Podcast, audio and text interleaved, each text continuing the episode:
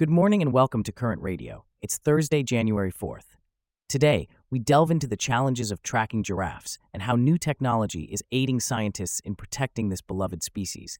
And we'll also discuss what to expect in the world of science in 2024. Plus, we'll explore the question why do science? and delve into the science behind the deadly earthquakes in Japan.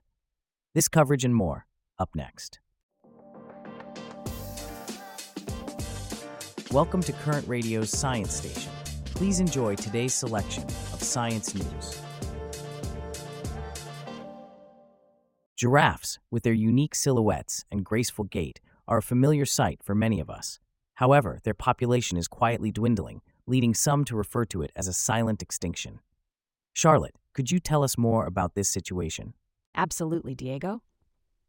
Despite their iconic status, giraffes are facing a serious decline in numbers. Over the past few decades, the expansion of agriculture and human communities across Africa has led to a 40% decline in the four giraffe species since 1985. The Nubian giraffe, a critically endangered subspecies, has seen a staggering 95% loss in population, leaving only around 3,000 animals today. That's alarming. What steps are being taken to address this? Well, the Giraffe Conservation Foundation, or GCF, has partnered with African Parks and the South Sudanese government to manage Badingilo and Boma National Parks, both strongholds for the Nubian giraffe. They're working to track, study, and protect these animals. But tracking giraffes isn't easy. Traditional GPS collars don't work well due to the giraffe's unique neck structure. However, recent technological advances have led to smaller, solar powered trackers that can be attached to a giraffe's tail or ear. These new trackers are less obtrusive and can last a year or more. How will these trackers help in the conservation efforts? These trackers will provide valuable data on the giraffe's habitats and routes within the parks. This information can help in expanding the parks, increasing patrols to limit poaching, and educating local communities about conservation. As Julian Fennessy, co founder and conservation director of GCF, puts it, we can't conserve what we don't understand. Indeed, understanding is the first step towards conservation. Thanks for shedding light on this, Charlotte. As we pivot from the present to the future, there are some significant scientific events on the horizon. Today we're discussing what to expect in 2024. Charlotte, could you give us an overview? Absolutely, Diego. There are several key events that scientists and enthusiasts alike should keep an eye on. First, we're expecting to learn more about the mass of the neutrino, a subatomic particle that's been puzzling physicists for decades.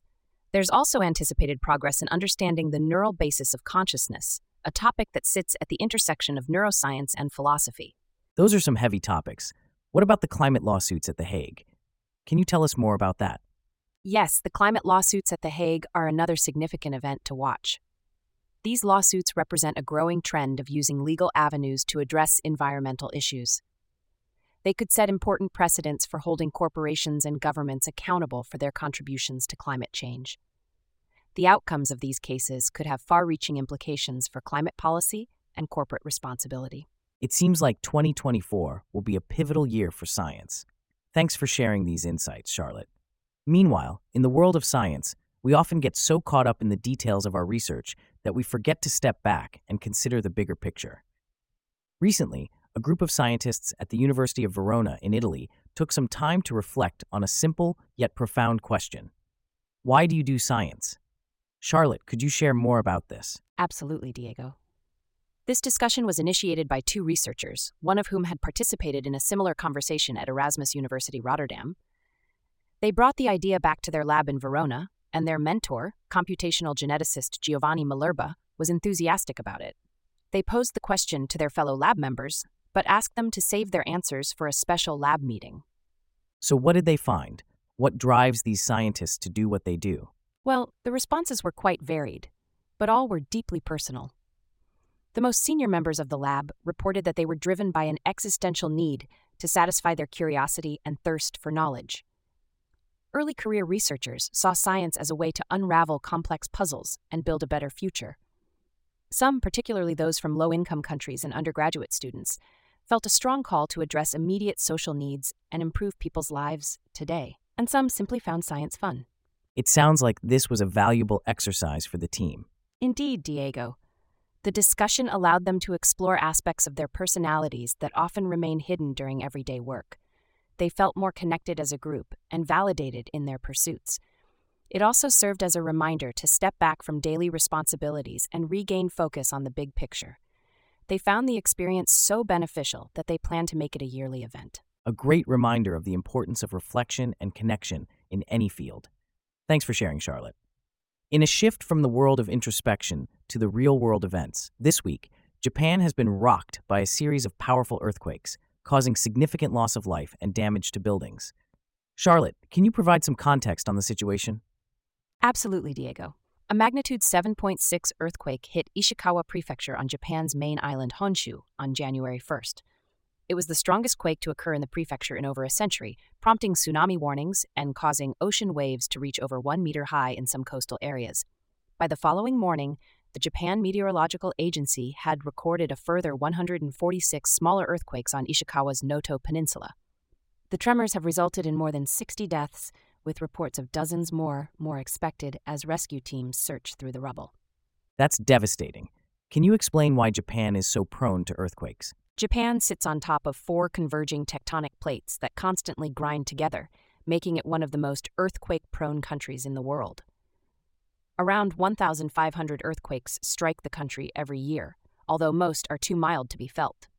The earthquakes in Ishikawa are triggered by faults within the tectonic plate itself, which are put under pressure when the tectonic plates push against each other. And what about the aftershocks? Why have there been so many?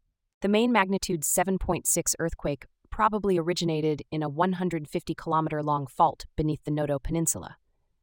This giant fracture is of a type known as a reverse fault, which occurs when one slab of rock moves on top of another. Multiple fault ruptures inside the plate probably triggered the aftershocks that followed the larger earthquake.